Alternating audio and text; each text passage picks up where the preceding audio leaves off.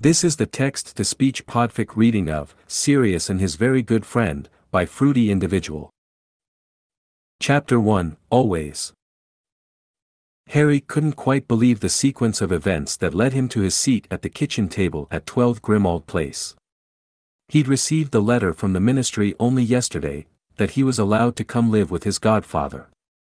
And he'd only just finished reading the letter when the low rumble of a motorbike echoed through the quiet street outside number 4 Privet Drive and thick, black boots kicked open the front door. And now, Harry's cold hands gripped a steaming cup of tea as he studied the man sitting across from him.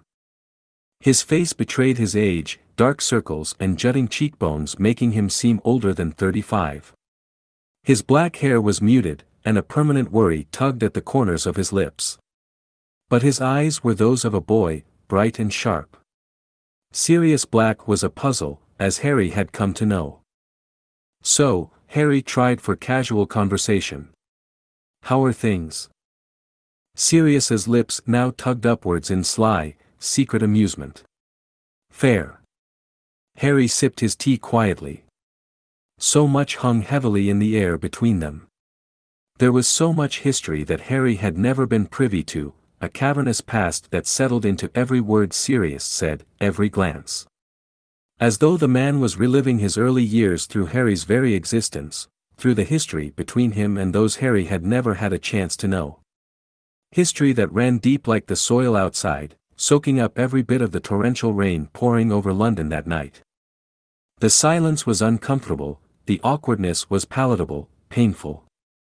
And then the front door creaked open and Sirius was out of his chair in a flash, darting out of the kitchen and towards the foyer. Harry turned in his seat as he heard the hushed murmurings of two men. Feeling all right? Grand. He heard Sirius chuckle. Well, now I'm really worried. There was a sigh and a pause. He's here. That's excellent. Fabric shuffled as a coat was likely tugged off and the tap of a cane echoed down the hall. You all right with the stairs? A pause. Go have a lie down. I'll bring up a cuppa. Another pause, followed by the sound of fabric rustling. And the stairs creaked as feet climbed them and Sirius made his way back into the kitchen and twitched on the kettle. Who's that? Harry asked. Oh, Sirius exhaled, casually leaning against the counter, and twirling a spoon between his fingers. Remus. Ah, Harry replied stupidly. He's visiting. Again, Sirius's lips tugged in sly amusement as his index finger rubbed his bottom lip in thought. Er, no. He grabbed an empty cup from the cupboard and studied it in his hands. Lives here, actually. Harry shrugged. That's nice. He's missed at school. Yep, the man replied, popping the P think he quite like teaching you idiots. Silence once again hung heavily between them until the kettle beeped, the cup was made, and Sirius was off down the hall and up the stairs. When Sirius returned to his seat at the table, Harry's tea was cold, and he couldn't take it anymore.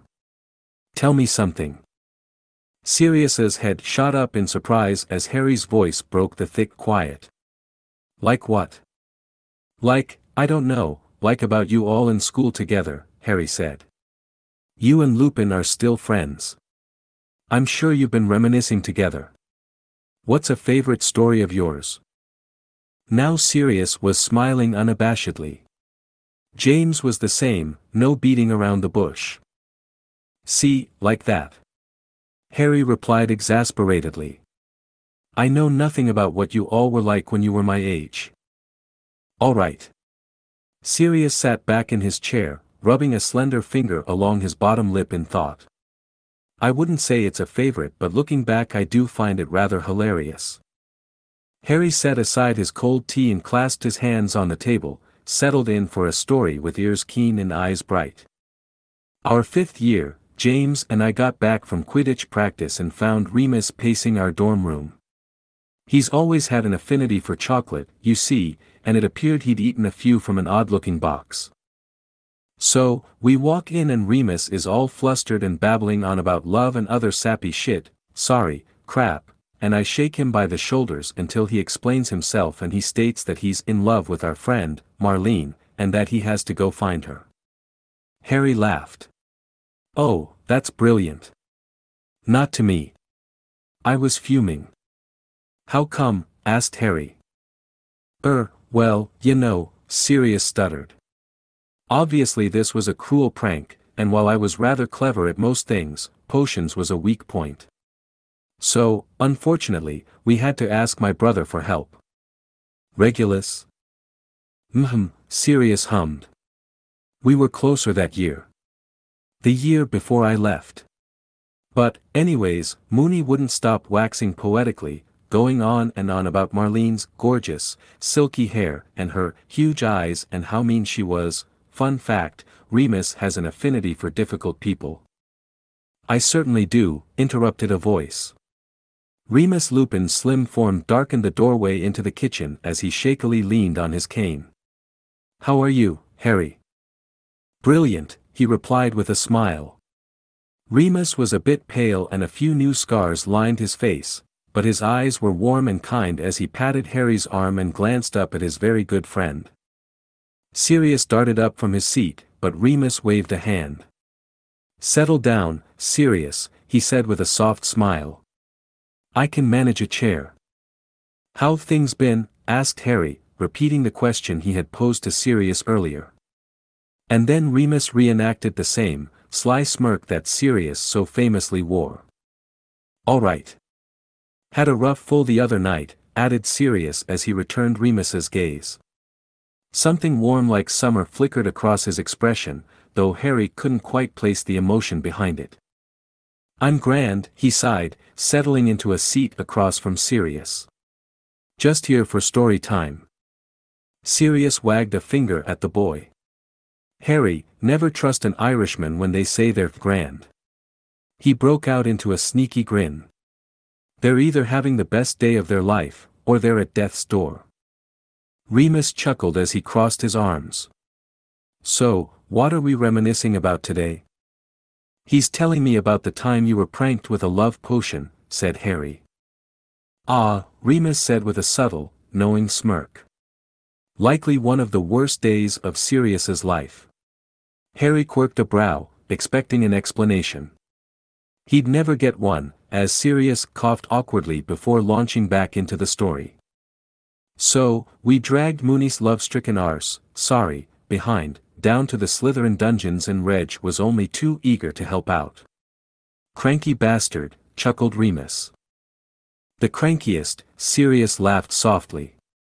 But he whipped up a tonic in no time and Remus was right as rain. Well, no, actually he was rather blue after he'd regained his sanity. Moons, remember how you clung to me, like a swooning damsel. Harry laughed wholeheartedly at that imagery. The stoic Remus Lupin. With his arms thrown over his mate. Hilarious. I most certainly do not, Remus replied, adjusting his jumper, and refusing to meet anyone's eyes. But I remember you kept a close watch from then on whenever Marlene and I even glanced at each other. Sirius coughed awkwardly, shifting in his chair. Yes, well, had to be sure Reg hadn't fucked up, sorry, messed up, the potion.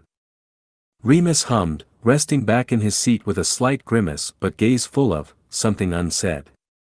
Something heavy, weighted like the silence had been between Harry and his godfather, layered with rich past and unnavigable future.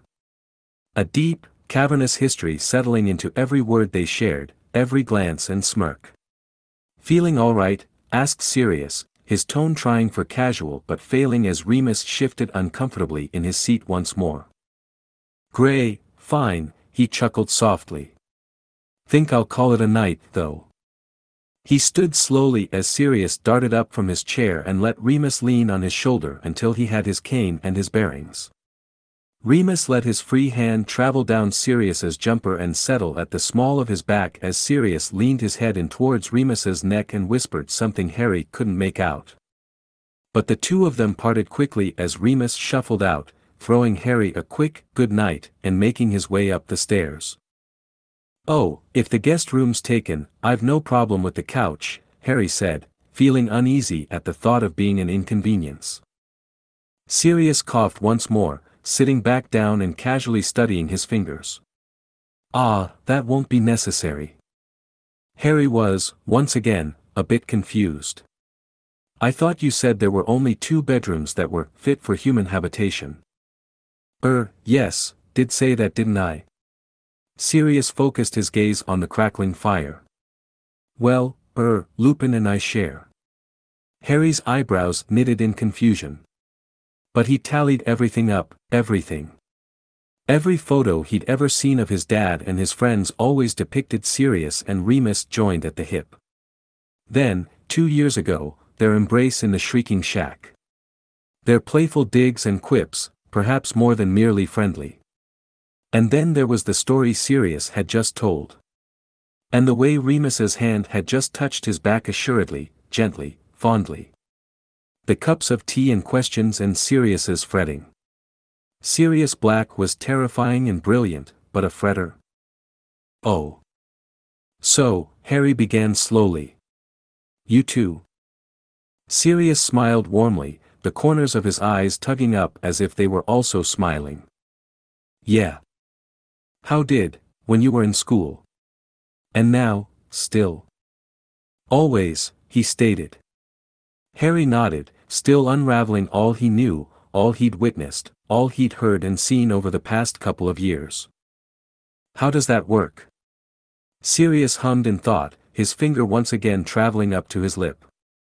I love Remus like James loved Lily, he stated. And how you might love someone one day. Again, Harry nodded. Would you mind telling me some more stories tomorrow? Sirius smiled brightly, rising from his seat and stretching his arms as he cleared the table of their mugs and wrapped an arm around Harry's shoulder. I'd love to, he said as they reached the stairs. I'm made of stories. Chapter 2 Darling Harry was quite delighted by how things had fallen perfectly into place lately.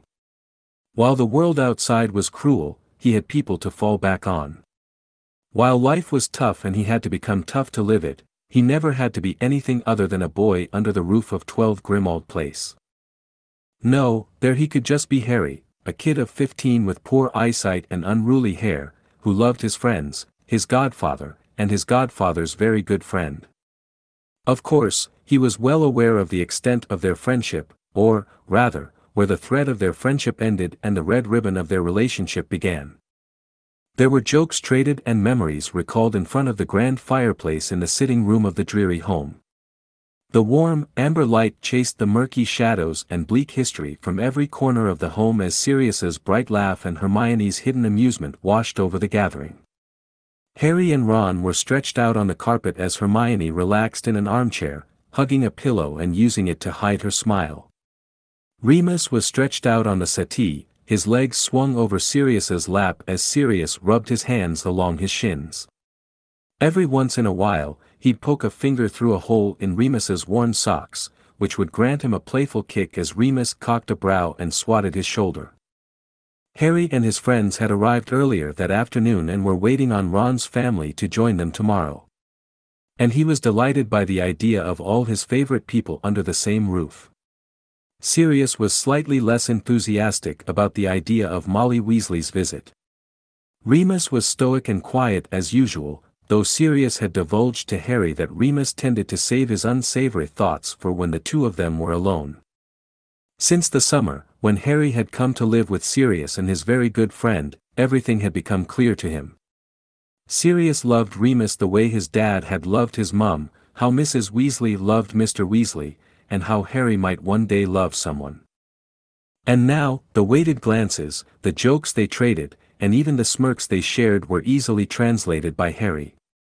As if he was now privy to a language only the two of them spoke, and while he wasn't yet fluent, he picked up quite a bit of their silent conversations. For example, when Molly Weasley stepped through their front door the next morning, Harry noted the way Remus's grip on his cane grew tighter as his free hand tapped Sirius's shoulder lightly. Sirius looked absolutely pained as he returned Molly's hug and led her back through the hall and into the kitchen.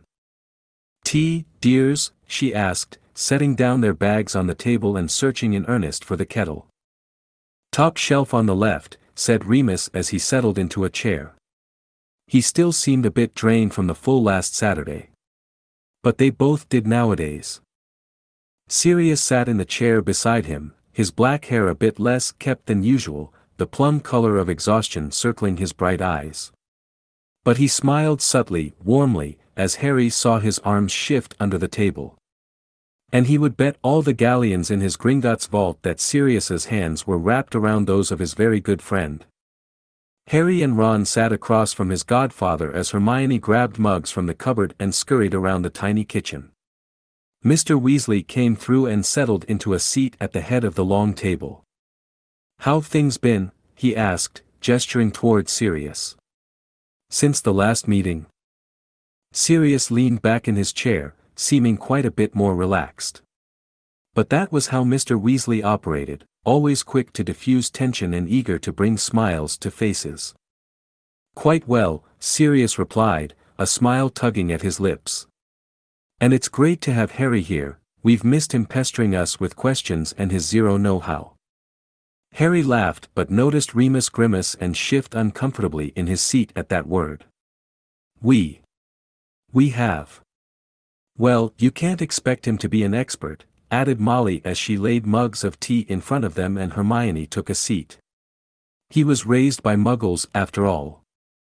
And then all traces of Sirius's smile faded and shadows haunted the sharp features of his face, sweeping below his jutting cheekbones and dark brows.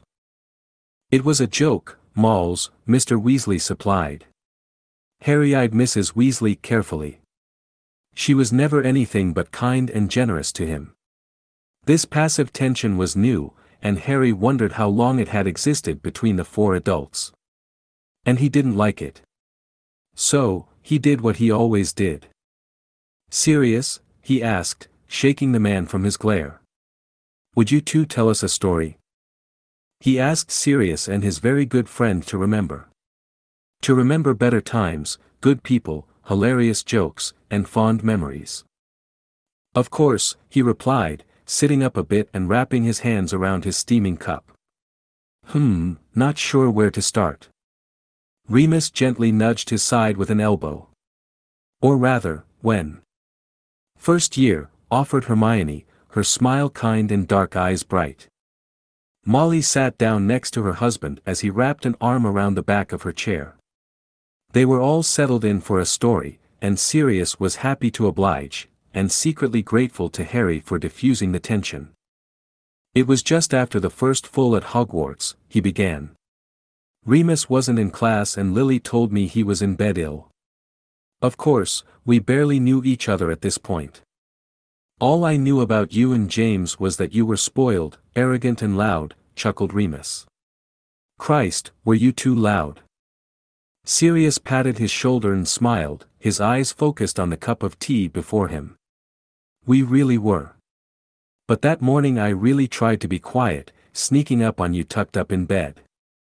I definitely succeeded, you were pretty surprised to see me. That tends to happen when you wake up to an idiot pretending to hold a gun in your face, threatening violence unless you lick him. Harry nearly choked on his tea. I'm sorry, you what? Sirius laughed, rubbing his neck with a hand. I had gotten into a bit of trouble the night before and was supposed to have janitorial detention for the next week. So, being the genius I was, I figured if Moo. Remus got me ill, I could skip out on punishment. Remus nodded slowly, sipping his tea and smiling discreetly. I said, no, obviously, I wasn't ill in that sense. But he wouldn't fucking, sorry, he wouldn't let up. So, I licked his face. The group all laughed in shock, Ron coughing a bit and Molly wheezing Mr. Weasley beaming at all the smiles in the room. Of course, my plan didn't work, Sirius said. And I had detention all week. I don't know, Remus said softly, so quietly Harry could only just make out the words. Your long-term plan worked somewhat, didn't it? Harry saw Sirius's arms shift again under the table as Molly and her husband engaged Hermione and Ron in a discussion regarding academics. Your hip bothering you? Harry heard Sirius ask under his breath. He peeked discreetly under the table and sure enough, Sirius's palm and thumb were rubbing up and down Remus's thigh, circling his knee. Remus shook his head and sipped his tea casually as if they weren't even having a conversation. Legs fallen asleep though, he chuckled. Molly rose from the table and straightened out her jumper. Well, we'll bring our things upstairs and then I think we can get started on supper. Remus began to rise from his seat but Sirius quickly placed a hand on his shoulder, keeping him seated and grabbing his cup from his hand. I've got it, darling. And then the room went quiet as everyone froze in place. Harry swallowed awkwardly as he shifted in his seat. And then Molly Weasley walked around the table to Sirius, placing her hand over his and unwrapping the mug from his firm grip. She smiled softly, her eyes turning upwards as her free hand cupped his cheek. It then moved down to settle on Remus's shoulder. The two men stared at her, jaws slacked and eyes wide with uncertainty. I'll clean up, she said, taking their cups and heading towards the sink. Mr. Weasley smiled as he came up behind her and hugged her from behind, nestling his chin atop her shoulder. And Harry glanced at his godfather and his godfather's very good friend, both still frozen in shock. Harry tapped Sirius's shoulder, uncertain of what to do. Hermione was beaming, staring at the two of them while Ron scratched his head, seeming entirely confused as to what just happened. Let's head up, said Remus, rising from his chair as Sirius snapped out of his stupor and let Remus lean on his shoulder and he got his bearings. And Harry watched the two of them shuffle down the hall towards the stairs as he heard Remus mutter something along the lines of, Darling? Really? Chapter 3 Shadows and Gardens Remus Lupin would quite like to be okay. He'd even settle for alright. Fine would also be adequate. But he was not fine, alright, or even okay. Ten years later and he still felt it was all a facade. It had to be. Because Harry had survived the Second War and done the unimaginable and gotten married and had a kid now. But most importantly, Remus Lupin had to be okay, alright and fine because his step-godson was sitting across from him at the kitchen table in the worst home in London on the 10th anniversary. Bleak, cold, one could even call the house grim. 12 Grimmauld Place had been left to Remus, for God knows what reason. Remus didn't live there anymore, having moved into his dead mother's vacant home in County Mayo. But he came back to England every year in early spring, to air out the house, to catch up with old friends, and to sit and converse with Harry. To catch up on everything Remus had missed, on everything new and exciting and cheerful in Harry's life. And then Harry asked him what he always did when seated at the table with two cups of tea and a weighted history settled in the air between them. History that ran as deep as the soil outside, cavernous as it settled onto every word they spoke. A rich, longed-for past and an unnavigable future. Would you tell me a story? Remus crossed his arms and leaned back in his chair, a smirk forming despite it all. I'm sure you've heard them all by now.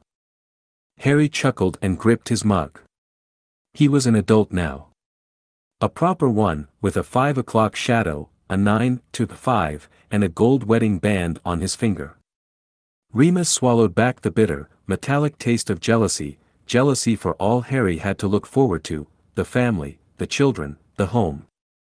The smiles and stories and new memories they'd create together. But it was a happy sort of envy. Even if he'd never have anything of the sort, he'd wish it all for Harry. Of course he would. Harry was family. His only family, now.